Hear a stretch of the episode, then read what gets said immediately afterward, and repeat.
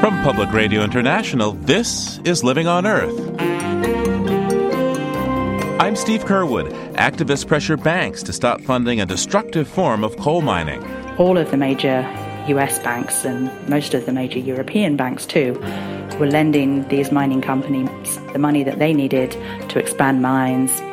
So it became clear to us that if we could ask banks not to lend that money, we could cut off a really important component that was going into growing mountaintop removal mining. Some banks, but not all, agree. Also, vast American chestnut forests once provided employment and timber. The logs provided fencing to keep cattle out of their gardens, and then lumber from cradle to grave. People would be rocked awake in a chestnut cradle and buried in a, in a chestnut coffin. A blight wiped out the chestnuts, but they may be coming back. We'll have that and more this week on Living on Earth. Stick around.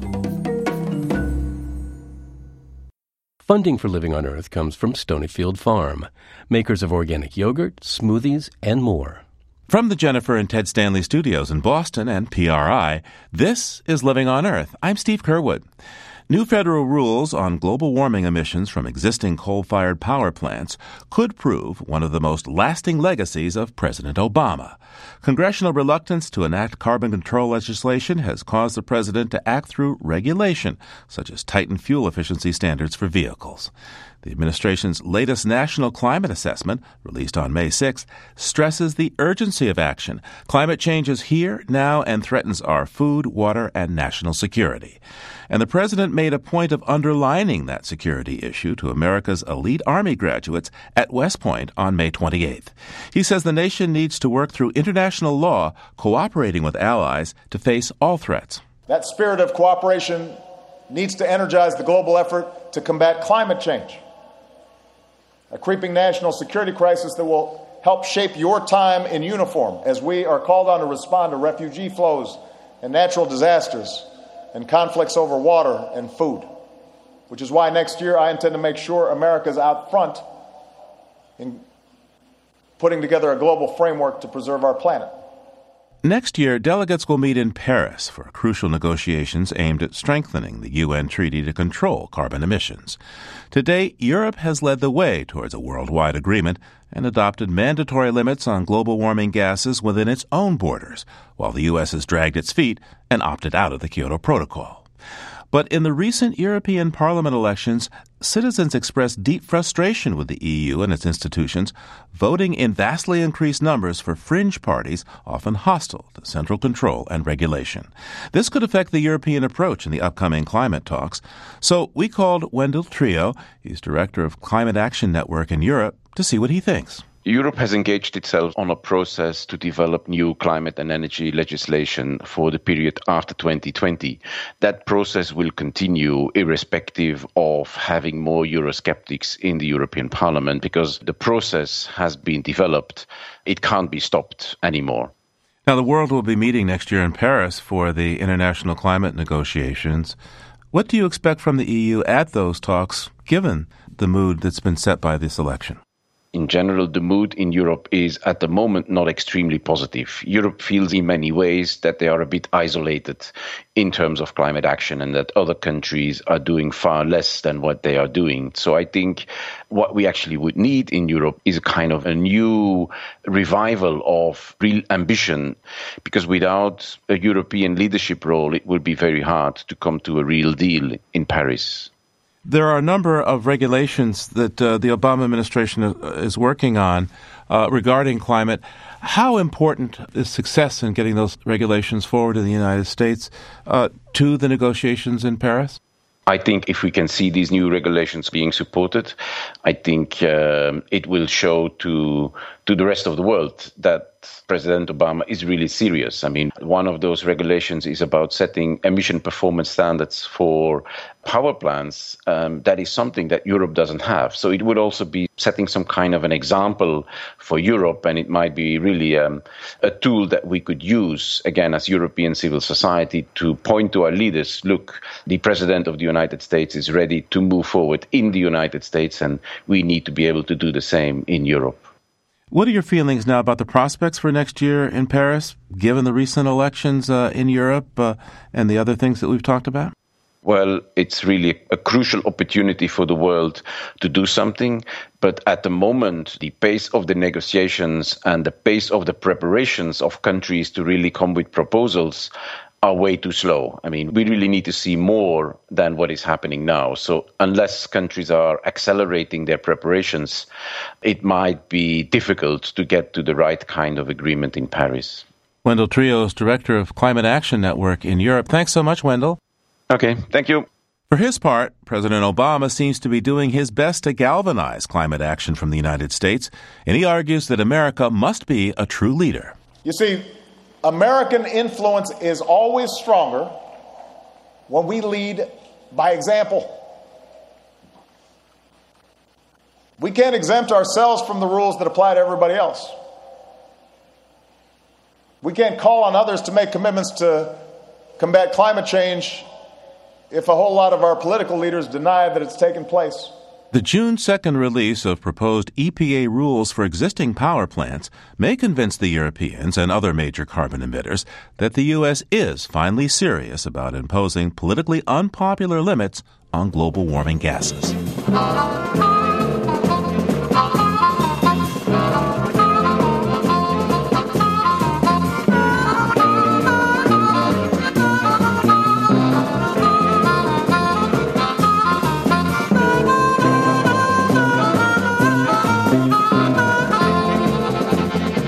As global warming advances, basic physics tells us that increasingly torrential rains increase the likelihood of devastating landslides, such as those that recently struck the Balkans and earlier this year wiped out a community in Oso in Washington state.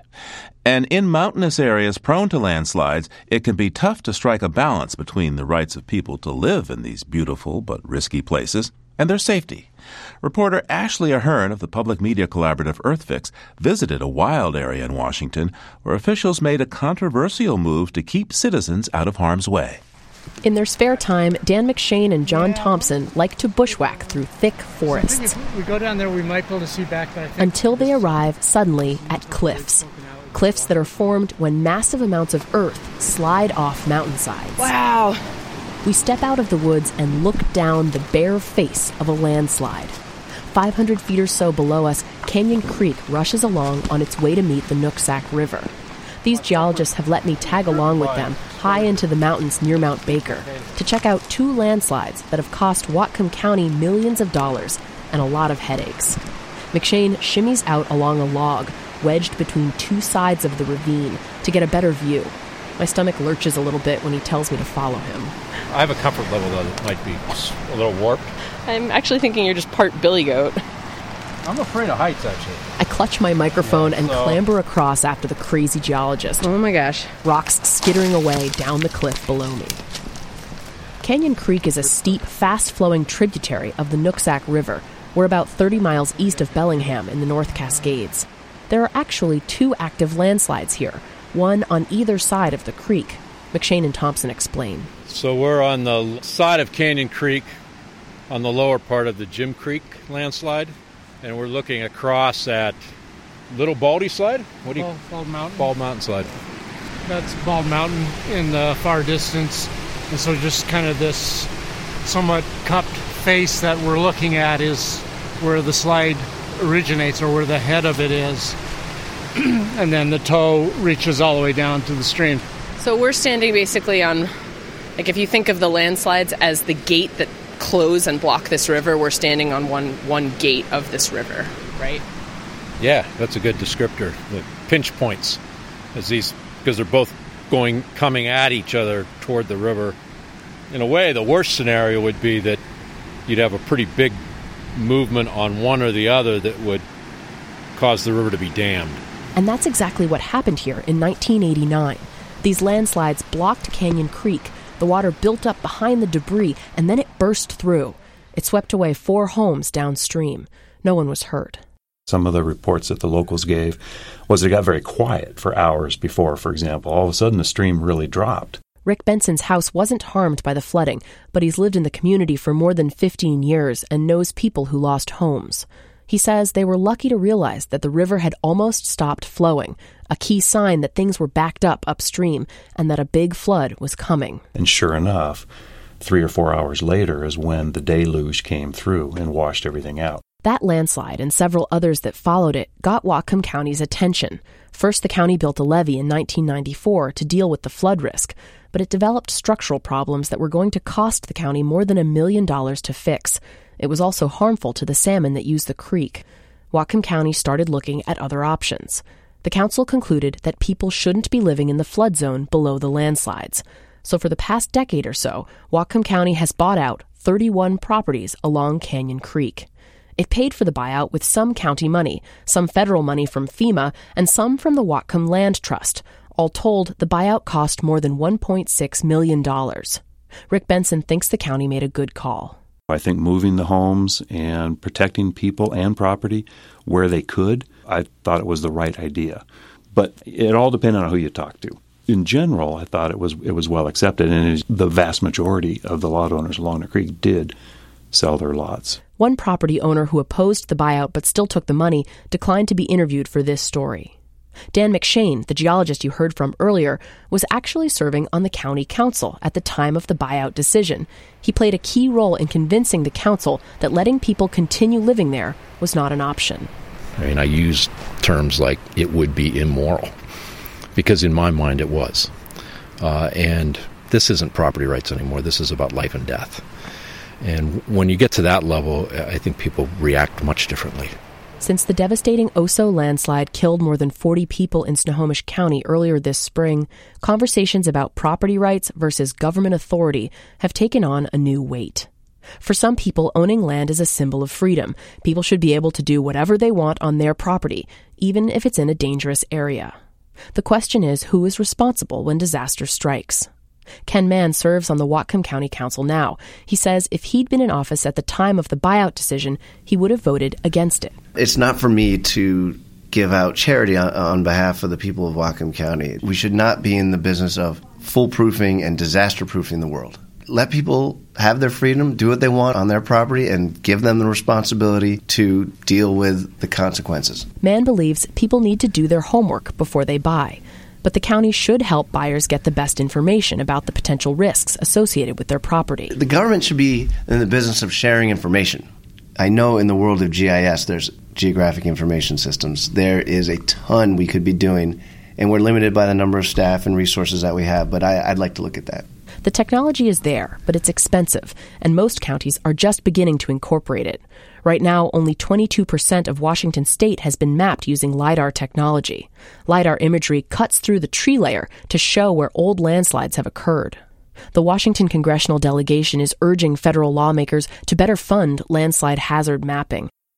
It's impossible to know how the residents of Steelhead Drive in Oso would have responded had they had more information about their landslide risk or been given the option to take a buyout.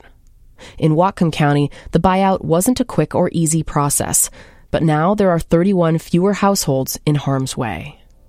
I'm Ashley Ahearn in Glacier, Washington. Ashley Ahearn reports for the Public Media Collaborative EarthFix.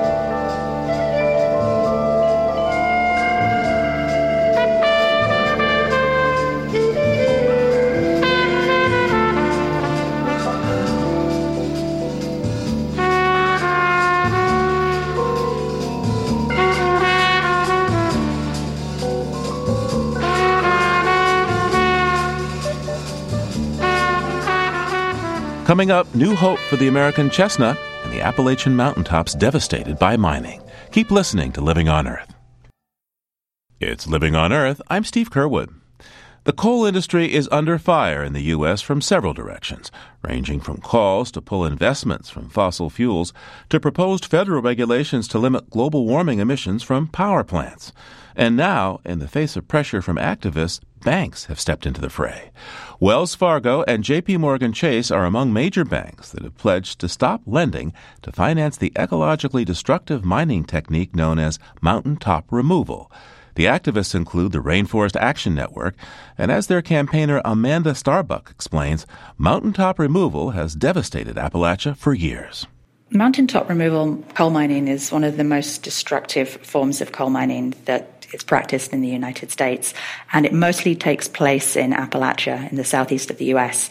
The general topography in that region is rolling peaks high mountaintops, deep valleys. You can stand on top of a viewpoint and these go on as far as the eye can see. It's really quite beautiful. But when this type of coal mining takes place, the coal company will first of all come along and clear cut all the forests off the top of the mountains. And these are the most biodiverse forests in the United States. So right there, there's a huge ecosystem loss. Next, they will lay explosives and blast away the top of the mountains. Now, the reason that they do that is to expose these thin, narrow seams of coal, and that coal then gets transported off for use in coal fired power plants. Now, what happens next in this process? Well, the next bit is, uh, in many ways, as horrific as the removal of the peaks themselves. All the rubble that's left, so this is these are rocks that are not coal, and that contains things like heavy metals, really toxic substances like arsenic and mercury.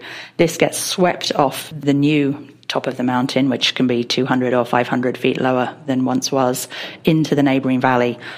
So effectively, where you once had high peaks and low valleys, you have a more leveled out surface, and instead of beautiful forests and streams, it's exposed rubble and waste. So Rainforest Action decided to work on this a few years ago. Why did you decide to go after the banks that fund mountaintop removal rather than go after the coal companies themselves? We decided to focus on banks because banks have a lot of options where they invest their money. And we've been tracking where the mountaintop removal mining companies get their financing from. And through some fairly straightforward research, we discovered that all of the major US banks and most of the major European banks too were lending these mining companies the money that they needed to expand mines, buy the machinery, and continue to grow this practice. So it became clear to us that if we could ask banks not to lend that money, we could cut off a really important component that was going into growing mountaintop removal mining. Now, a number of major banks have agreed to stop funding coal companies that in, engage in mountaintop removal. Which banks have signed on?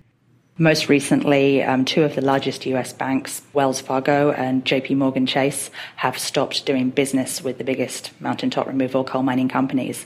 And they've been joined by a couple of the largest European banks, Royal Bank of Scotland and BNP Paribas, a French bank, which is also in the States as Bank of the West.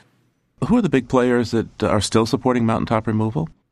So we still have a ways to go. And there are still a number of US banks that are continuing to loan to this sector, in particular um, PNC Bank, also Citibank and Morgan Stanley. But Barclays Bank, which is a London based bank, is the largest financer of mountaintop removal. So we're calling on Barclays to follow their competitors and stop funding mountaintop removal. Now, why would banks agree to stop funding mountaintop removal? Um, they see this as a moral issue or good business? You know, over the last 10 years, we've noticed that banks are increasingly sensitive to environmental issues. And there's a number of reasons. The people that work at banks, they're just like us. They have families, they care about the impact of their work and what that means for future generations. So there's a part of wanting to do the right thing there.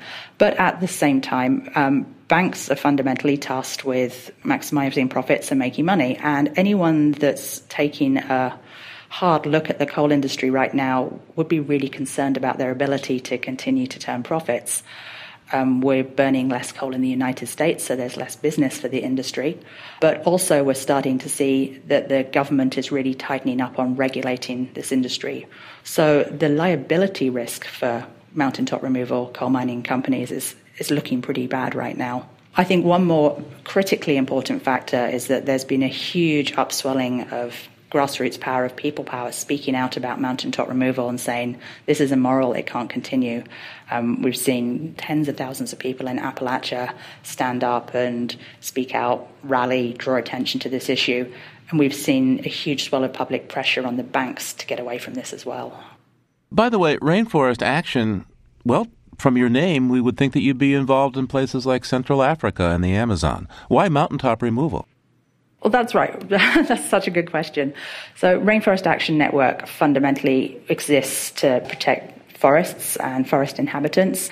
And for 30 years, we've done a lot of work focused on forest protection. But about 15 years ago, we had the realization that we could protect all the acres of rainforests that were possible to protect. But if we didn't solve climate change, ultimately those forests were not going to survive. So, if your concern is rainforests or really whatever your environmental issue is, addressing climate change is an absolutely a core component of winning that fight. And we know that if we're going to address climate change, we need to do two things. One of them is to address the most polluting forms of energy and to stop things like mountaintop removal mining or the build out of fossil fuel export infrastructure. And at the same time, we need a huge growth in our clean renewable energy sector. So moving forward, we're challenging everyone. That's banks and that's energy generators to shift to clean renewable energy. And we're very committed to that vision. Amanda Starbuck is the Energy and Finance Director for Rainforest Action Network. Thanks so much for taking the time today, Amanda.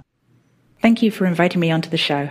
We called up the banks Ms. Starbuck named as the holdouts. Barclays corporate spokesman Mark Lane wrote in part that we have not provided finance to any entity for the specific purpose of mountaintop removal. We've posted Barclays' full comments at our website, loe.org. A spokeswoman for PNC Bank said they don't discuss or comment on their actions with third parties, and by our air date, we had had no response from Citibank or Morgan Stanley. Under a spreading chestnut tree, the village smithy stands. The smith, a mighty man is he, with large and sinewy hands. So begins the classic poem written by Henry Wadsworth Longfellow in 1839. But if Longfellow were alive today, he would be hard pressed to find any immense chestnut trees in his hometown of Cambridge, Massachusetts. The mighty American chestnuts that once made up nearly a quarter of the eastern forests in the U.S. are now all but gone, thanks to a blight inadvertently imported from Asia in the early 1900s. But now botanists are working to bring back the American chestnut by breeding in resistance to the Asian blight. And nowhere is their work more anticipated than in the hills of Appalachia deforested in the quest for coal. Reporter Jonna McKone has our story.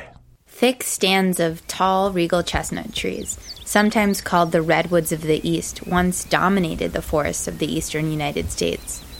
Michael French is a forester with the American Chestnut Foundation. The old timers used to say that when the chestnuts were in bloom in June and July, it looked like the ridge tops were covered with snow because of all of the chestnut flowers. These days it looks very different. Not only are the chestnuts gone, but from where I'm standing on a mountain top in Dickenson County, Virginia, the rolling green mountains that stretch into the distance also bear the scars of a history of coal mining. And you can hear the next peak over being torn apart for coal. We have some active mountaintop removal just on the next ridge over. Nathan Hall is reforestation coordinator for Green Forests Work, a nonprofit that helps restore former coal mines by planting hardwood trees. So there's rock trucks dumping out big loads of what they call overburden that's it falling down the mountain right there. That's a big chunk of a mountain sliding down. Across central Appalachia, nearly three quarters of a million acres of mountains have been strip mined for coal. That's an area larger than the state of Rhode Island. Underground mining started here around the Industrial Revolution, but it wasn't until the 1930s that surface mining became widespread. That process strips everything off the surface of a mountain, using explosives and heavy equipment to access the coal underground. Dave Fisher from Kentucky is a farmer and small business owner who's worked in coal mining for much of his life. Coal has fed my family. Coal was, has fed generations of my people. You know, all my uncles are coal miners. My grandfather was a coal miner. His grandfather was a coal miner. I mean, and it's just generational that's what we do. That's who we are around here. He's seen firsthand the way mining changes the landscape. You would have huge tracts of land that, that all the dirt and rock and everything, trees and everything removed, and it was flattened out. You're talking quarter acre wide, a mile or two long of just big open fields. Fisher says what's not coal is just in the way. Anything over top of your coal, they call it spoil because it spoils your coal. As environmental awareness grew in the 1970s, several key laws were passed, including the Surface Mining Control and Reclamation Act, or SMCRA. The law forced coal companies to fund the cleanup of abandoned mines and the reclamation of active mine sites. Al Whitehouse, Director of Reclamation at the Office of Surface Mining, or OSM, says early efforts didn't consider restoring the ecosystem. OSM and SMCRA had the belief that uh, a surface mine, when reclaimed, should be smooth as the baby's bottom, as it were, and that compacts it, and it wasn't the kind of land that was really the best for forests. Whitehouse says the science and policy of restoration has improved. Today, mountains must be returned to their approximate original contour and fit a designated post mining land use, but it's up to landowners to decide how the land is used after it's mined. So the state has a role to make sure that the land capability is back, but has no role in dictating what kind of uh, economic interest the landowner pursues. I mean, that's private business. If an old guy wants to raise dairy cows and wants a pasture, then that's certainly one of the acceptable post mining land uses, and if that's what he wants, that's what he'll have. At the Dickenson County site, the post mining land use was hay and pasture land. Nathan Hall from Green Forests Work looks out at the old mine. Nowadays, they're using a better seed mix than they used to, but for years and years, they would intentionally seed out a lot of what we see on this site, which is like Chinese Lespedeza and European fescue and various things that don't belong here. That's why we have this sort of alien environment on most of these sites. Almost looks like it's been kind of painted green on those lower areas. Kentucky business owner Dave Fisher says coal companies wanted to reclaim the land as quickly and cheaply as possible. They just wanted the dirt to stay in place for five years so that they can say, well, we done our part. There's a hillside back, and it's yours.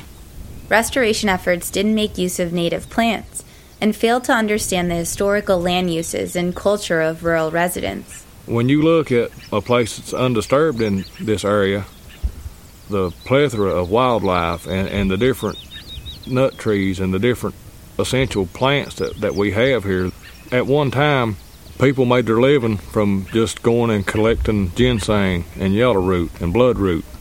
And, and none of that is ever put back on the mine land. Very seldom is any of the hardwood put back. But hardwood plantings are increasing, thanks to the efforts of universities, environmental groups, and landowners. Now, some are hoping to restore former mines using native species, including the American chestnut. Fred Hebard is chief scientist with the American Chestnut Foundation. He says the chestnut tree was once a staple of life for people across Appalachia. The logs provided fencing to keep cattle out of their gardens, and then lumber from cradle to grave. People would be rocked awake in a chestnut cradle and buried in a chestnut coffin, live in a chestnut house, shingled with chestnut bark. Once some 4 billion chestnut trees blanketed the eastern U.S., but by the end of the 20th century, the tree was nearly extinct. An Asian fungus was to blame. In the early 1900s, gardens full of exotic and ornamental species were all the rage. With imported plants came pests and fungus, including Cryphonectria parasitica, likely brought over on Asian nursery stock. Within 30 years, the fungus spread from Maine to Louisiana, killing nearly every towering and defenseless American chestnut in its path.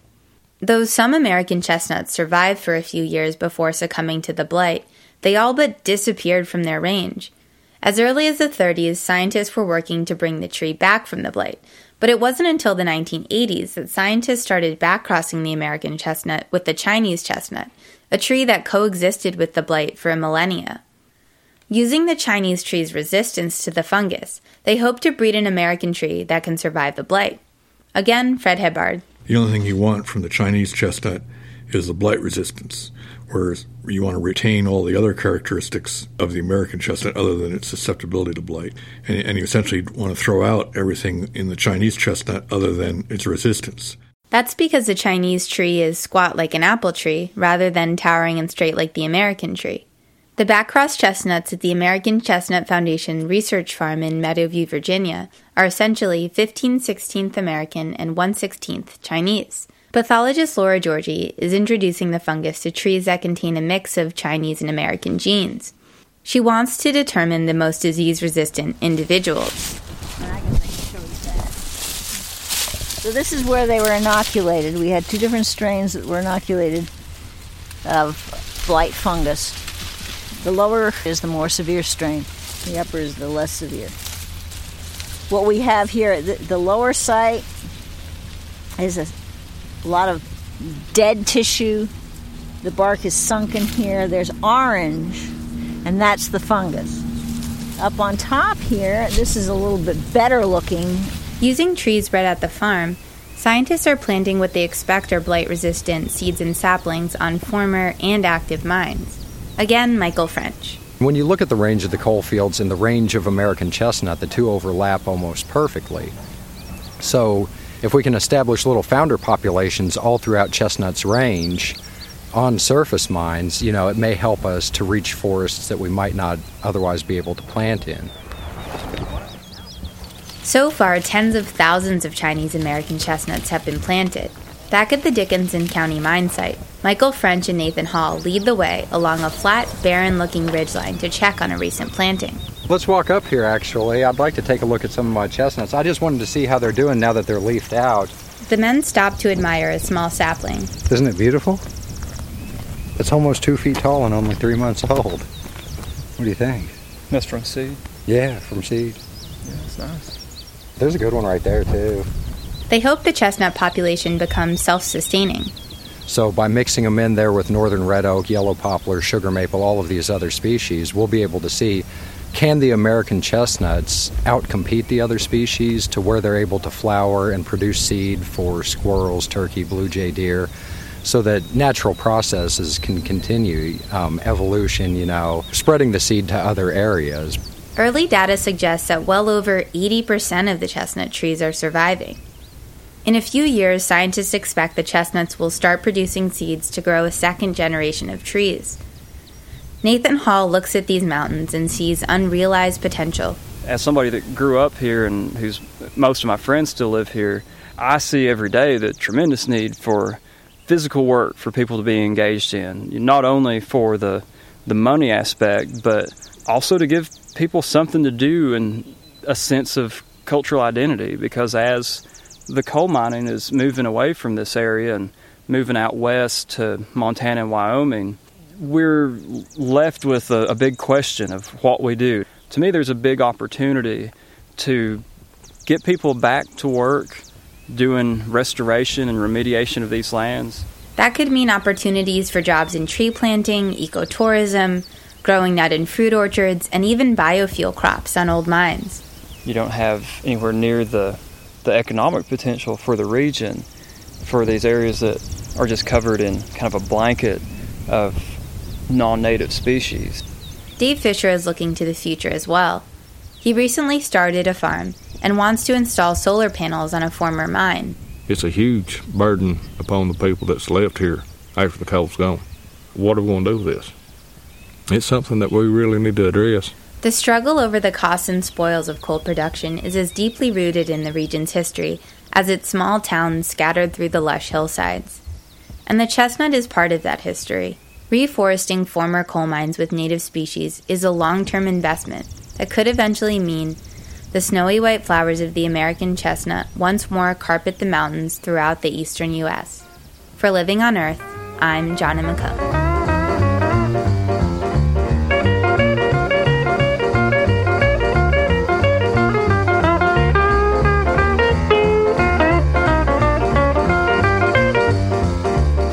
An odyssey to photograph some of the world's oldest organisms. That's right ahead here on Living on Earth. Stay tuned. Funding for Living on Earth comes from the Grantham Foundation for the Protection of the Environment, supporting strategic communications and collaboration in solving the world's most pressing environmental problems. The Kendeda Fund, furthering the values that contribute to a healthy planet, and Gilman Ordway for the coverage of conservation and environmental change. This is PRI, Public Radio International. It's Living on Earth. I'm Steve Curwood. Time now to dive beyond the headlines with Peter Dykstra, publisher of Environmental Health News, that's ehn.org, and dailyclimate.org, who joins us on the line from Conyers, Georgia. Hi there, Peter. Well, hi, Steve. We're going to go a little long on archaeology this week. Edward Wong, who reports for the New York Times on China, had a piece on one of the most unlikely victims of China's awful pollution problems, and those victims are its centuries old statues. Giant Buddhas, even the famous terracotta soldiers, are being grimed and corroded by industrial smoke, but Chinese authorities have launched a two prong attack to save them. both restoring and cleaning the relics and also limiting the nearby pollution sources that are threatening to destroy them. Now, I think I know the answer to this, but uh, just what are those sources? Well, there are three main sources, and those would be coal, coal, and more coal. The coal from nearby mines, from factories, power plants, and from the coal cook stove still used in many Chinese homes. The burnt coal ultimately creates sulfuric acid, which can then fall as acid rain, and the acid rain and a layer of grime from the air pollution can eat away at the monuments and statues, the majority of which are made of sandstone. Easily erodible and soft sandstone. So, um, what else do you have in the way of eco archaeology? Well, eco-archaeology, try saying that three times fast. We've got a, another story from the wonderful publication High Country News. If you're not familiar with High Country News, it's kind of the New Yorker for people who live above the 7,000 foot line out west. Native American artifacts gathered from museum collections in the 19th century and early 20th century were routinely coated with very crude and dangerous preservatives and pesticides. High Country News reporter Joaquin Palomino said that in order to protect these relics from rats and other pests, the museums would coat them with stuff like arsenic, cadmium, mercury, and later on they used gasoline and DDT. And of course, there's the compelling argument that these things belong to the tribes, not to museums in the first place. Well, absolutely. And places like Harvard's Peabody Museum recognized that fact. They were helped along by a little encouragement from a federal law saying that the museums had to return the artifacts. Museums are returning them to the tribes, but they're returning them with a little bit of poison coating. There are some antiquities experts that say without the toxic treatment long ago, the relics would have crumbled into dust. But it seems we've righted the wrong of plundered Native American relics by returning them poisoned ones instead. Okay, so we're looking back. How about the history calendar? What do you see there this week? Well, I've got two historic accidents involving dams. 125 years ago, this past week, there was a neglected dam that gave way on a summer resort lake. A wall of water roared through a valley. It leveled several small towns and then entered the city of Johnstown, Pennsylvania. The death toll was 2,200 people. And it also provided America with an early and hard lesson in keeping our infrastructure in good shape, huh? Yeah, absolutely. And, and when we see crumbling bridges today and crumbling highways and coal ash impoundment dams about to give way, it's a lesson that we seem to keep learning over and over again at great cost and with great pain.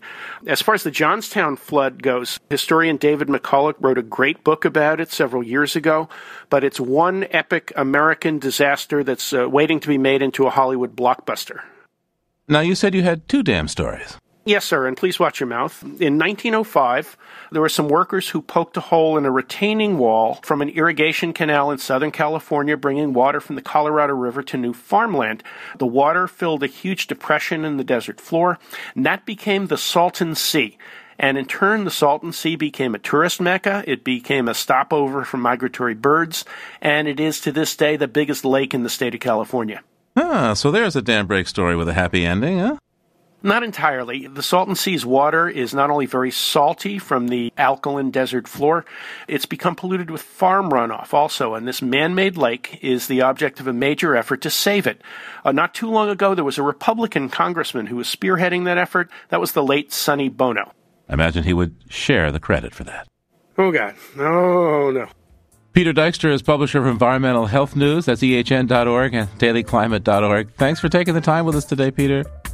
All right. Thanks a lot, Steve. Talk to you soon. And there's more on these stories at our website, loe.org.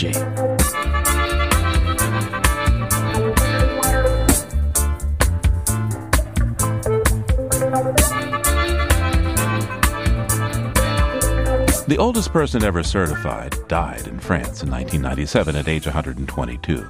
The current oldest lives in Japan. She's 116. The maximum human lifespan seems to be around 120 years, while the mayfly, an aquatic insect, emerges, breeds, and dies within hours. But there are also organisms that can live for thousands of years, and these are the subject of a striking book of photographs by Rachel Sussman.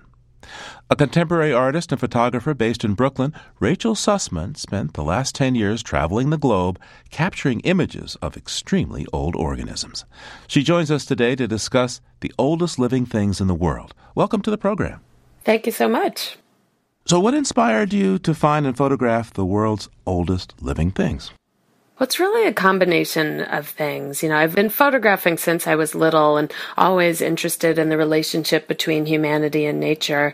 But I was also really interested in creating a project that dealt with the sciences as well as some philosophical thinking. This look at deep time and long term thinking, all with a strong environmental underpinning. So the book is called The Oldest Living Things in the World. What kind of things are we talking about? For the most part, they are what you'd expect a lot of plants, a lot of trees. But there's also some things you might not expect. For instance, bacteria, fungus, uh, as well as some animals. Going through your book, I noticed that you said you actually never found a true longevity expert. So, how did you find these different organisms? So, very early on, I had looked for scientists that would collaborate with me and be my partner through the project. And they very quickly recused themselves and said, Oh gosh, you know, we're not, we're not expert enough for that, uh, because there is no area in the sciences that deals with longevity across species. So, what happened was I ended up working with individual experts how did you uh, determine the age of these organisms? Typically, I imagine you used you looked at different isotopes of carbon. Certainly. Well, so this is actually a reason why the whole concept of creating an area of study about longevity is quite complicated. And that is all these different types of organisms are dated in different ways. So the best case scenario is when you have published scientific research papers that share an exact vetted age of an organism. Um, in some cases, there are educated guesses, which are ranges. And in some cases, there's just some hearsay. There's two kinds of old in here. One kind refers to single organisms, another refers to things that are cloned. Can you explain the differences for us, please? Certainly. So there are these two types generally speaking, that we're dealing with. And one is unitary organisms, and that's something that we're probably all most familiar with. Like a single tree is generally a unitary organism. So the more complex organisms are sometimes referred to as clonal or employing vegetative growth or rhizomatic. And what that means is that they're self-propagating without the introduction of new outside genetic material. So there's no sexual reproduction happening. Most of your book is about plants, but the very oldest aren't. Can you tell me about this? The very oldest known thing on Earth, and I say the oldest known because it doesn't mean that it is absolutely the oldest, um, is something referred to as the Siberian actinobacteria, and it does in fact live in Siberia, and it's between 400,000 and 600,000 years old. This bacteria was discovered by a team of planetary biologists looking for clues to life on other planets by visiting one of the harshest areas on Earth. So what they did was they took a core sample uh, deep into the permafrost and were quite surprised to discover this bacteria because what's special about it is that it's doing DNA repair below freezing. So that differentiates it from bacteria in, uh, found in the Arctic or Antarctic that's been dormant. I was intrigued by the photograph you have of these lichens on Greenland. How did you go about finding them? So the researcher who was working with me with the Siberian actinobacteria said, hmm, oh, you're interested in things over 2,000 years old. Well, I'm going to Greenland next summer and there are lichens over 2,000 years old and asked if I wanted to join them. So the lichens known as the map lichens or Rhizocarpon geographicum. In Greenland, they grow one centimeter every hundred years. And that's one of my favorite statistics in the whole project in that it really puts a human lifespan into perspective perspective. I mean, what if you spent your entire life just growing one centimeter? There are pictures of this seagrass in Spain that you say is some hundred thousand years old. How did you get those pictures? I learned to scuba dive. So that was uh, one of my fears I actually had to face. Scuba diving was not something that ever appealed to me. So was quite fortunate that I was able to join them in the field. So I ended up going out with the researchers as they were very carefully counting these plotted areas, counting the number of shoots to look at the health of the meadow. Most of these old things are they're pretty laid back, but you found one that you call predatory. What is that? Yes, I mean, not that anybody should run away in alarm. Armillaria fungus is predatory, but it only attacks certain species of trees. So this is uh, also known as the humongous fungus, which some people might have heard about living in eastern Oregon. It happens to be the largest organism in the world as well, but it lives almost entirely underground. So it's a little bit tricky to photograph, as you can imagine. But what it does is it invades certain species species of trees and essentially strangles them to death. But it's also pretty clever. It doesn't actually do this until the tree has met reproductive age. So it ensures that there'll be progeny for it to kill later. And how old is this humongous fungus? so the humongous fungus is 2,400 years old. A mere babe compared to the bacteria that goes back more than a half a million. Certainly, and it's an interesting thing where you have um, a number of the younger organisms in my project tend to be the larger ones, and the ones that are the oldest tend to be growing the most slowly. So, what was your most memorable event and thing, and why? So, one of my absolute favorite experiences was going to visit a plant called the Llareta in the Atacama Desert in Chile. And this is at very high elevations, around 15,000 feet. And you know, you're driving through the Atacama Desert, you know, parts of this are absolute desert where there's no recorded rainfall in all of human history. And so as you go further up uh, into the mountains, you start to get a little bit of green. And then finally, I was with a researcher who took me to this place where the llaretas were growing. And the llareta looks like moss covering rocks, but it's actually a shrub. And it's incredibly dense. It also happens to be related to parsley, which I found amusing. But it's something that looks completely alien. And you're already in this really alien looking landscape because it's so arid. But the llareta is made of thousands of these branches so densely packed together you could actually climb on top of them. And at the end of each branch is this little cluster of leaves. Uh, and they also flower there. It's a flowering shrub. And also sort of became the poster child of the project because it's something that most people aren't familiar with. I certainly was never familiar with them before beginning this project. How old is the Llareta? There are a number of different llaretas that I photographed even. So the one primary image is probably around 3,000 years old. And then there's one that looks even bigger, but it's actually two llaretas next to each other. So the estimate on that is around 2,000 years old. You went back to some of the sites. What was it like going back to see those organisms again and take more pictures? And how did it change your experience of them? Yeah, several of the organisms I did revisit. The most profound, I would say, was my experience with the senator tree, and it was 3,500 years old. It was a bald cypress tree in Florida. You know, I'd first visited the senator tree in 2007, and I had made some photographs that I just wasn't crazy about. And I thought, you know what, I'm just going to come back. It'll be really easy. Lo and behold, five years later, the tree was dead. It was killed by some kids who snuck into the park at night, and the tree was hollow in the center, and they thought it would be fun to duck in there and take some drugs.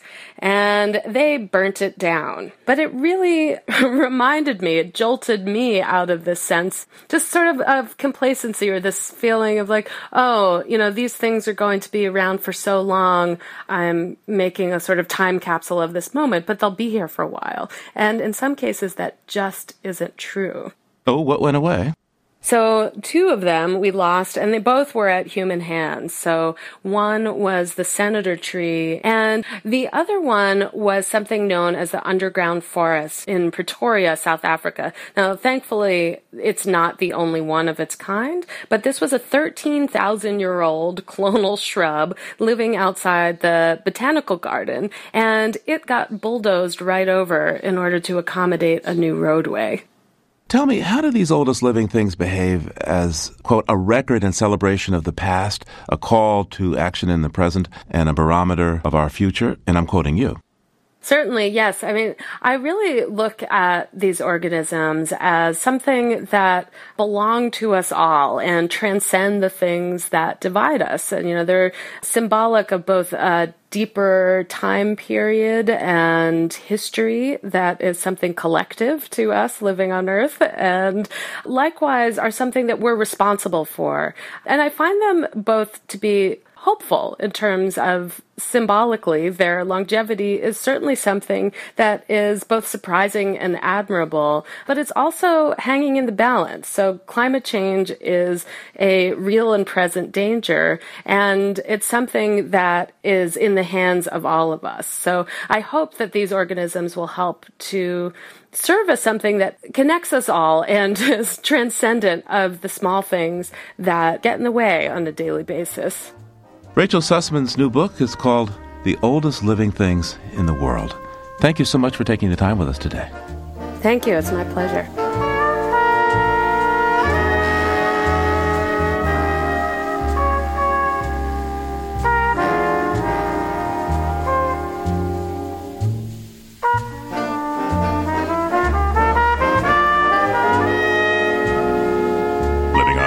Produced by the World Media Foundation. Naomi Arenberg, Bobby Bascom, Emma Fitzgerald, Helen Palmer, Adelaide Chen, James Curwood, Lauren Hinkle, and Jennifer Marquis all helped to make our show. We welcome Jake Lucas and Abby Nighthill to our team this week. Jeff Turton is our technical director. Allison Lirish Dean composed our themes. You can find us anytime at loe.org and like us on our Facebook page. It's PRI's Living on Earth. And we tweet from at Living on Earth. I'm Steve Curwood. Thanks for listening. Funding for Living on Earth comes from the Grantham Foundation for the Protection of the Environment, supporting strategic communications and collaboration in solving the world's most pressing environmental problems. The Kendeda Fund, furthering the values that contribute to a healthy planet, and Gilman Ordway for coverage of conservation and environmental change. Living on Earth is also supported by a Friend of the Nation, where you can read such environmental writers as Wen Stephenson, Bill McKibben, Mark Hertsgaard, and others at thenation.com. This is PRI, Public Radio International. PRI, Public Radio International.